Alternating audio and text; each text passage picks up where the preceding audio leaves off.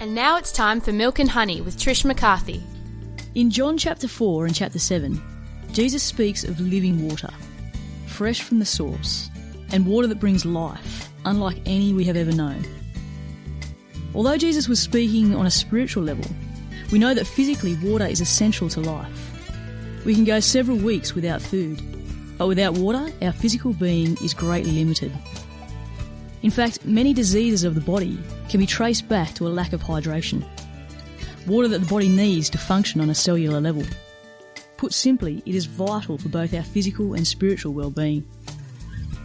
Your action point this week is to focus on hydrating or rehydrating your body. And I'll give you three things to practice. Firstly, a glass of water as soon as you rise. Secondly, to list all the foods you've eaten in the last 24 hours and circle the water rich foods. Those fruits, vegetables, and leafy greens. This doesn't include milk and juice, meat and poultry, pasta, bread.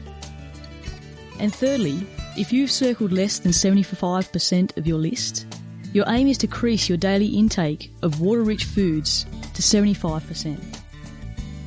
If you're looking for a place to start, green, orange, and red fruit and veggies are a great place to start.